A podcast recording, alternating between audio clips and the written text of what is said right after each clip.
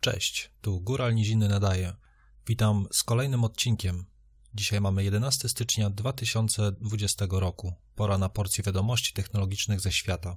Netflix udostępnił fantastyczną interaktywną mapę pod adresem witchernetflix.com.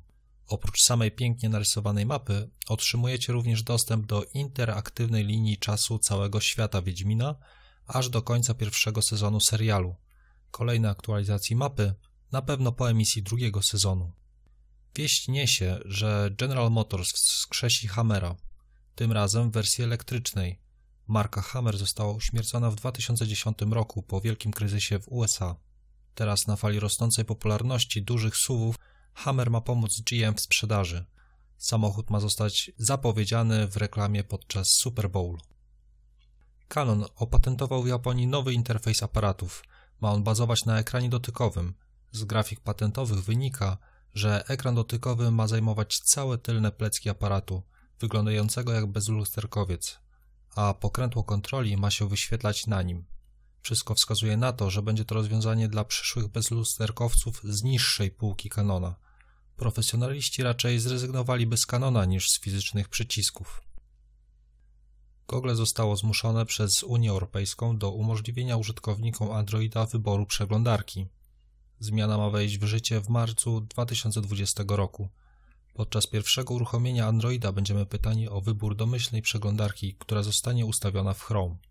Polacy będą mogli wybierać między DuckDuckGo, Info.com oraz rosyjskim Yandexem.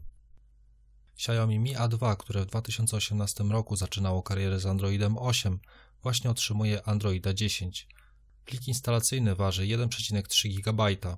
Z informacji pierwszych użytkowników Androida 10 wynika, że system nękają glicze, brakuje również voice over Wi-Fi. Update przychodzi z łatkami bezpieczeństwa z grudnia 2019 roku. Lenovo zaprezentowało na targach CES pierwszy laptop z 5G. Yoga 5G będzie działała na platformie Qualcomm Snapdragon 8 CX. Laptop ma pozwalać nawet na 24 godziny pracy na baterii. Za grafikę odpowiada układ Adreno 680. Całość ma działać pod kontrolą Windows 10. W benchmarku OpenVR pojawiła się nowa tajemnicza karta AMD. Wyprzedza ona o 17% GeForce'a RTX 2080 Ti i chodzą pogłoski, że może to być wyczekiwana karta Big Navi. Lisa Su, CEO AMD, poinformowała, że w 2020 roku możemy spodziewać się kart od czerwonych, które będą wspierały ray tracing. Najwyższy czas w końcu konsole nowej generacji mają tą technologię wspierać. Dobrze by było, gdyby ta technologia w kartach czerwonych również dotarła do użytkowników PC. To by było na tyle. Dzięki za wysłuchanie i do zobaczenia, a raczej do usłyszenia w nowym odcinku. Cześć.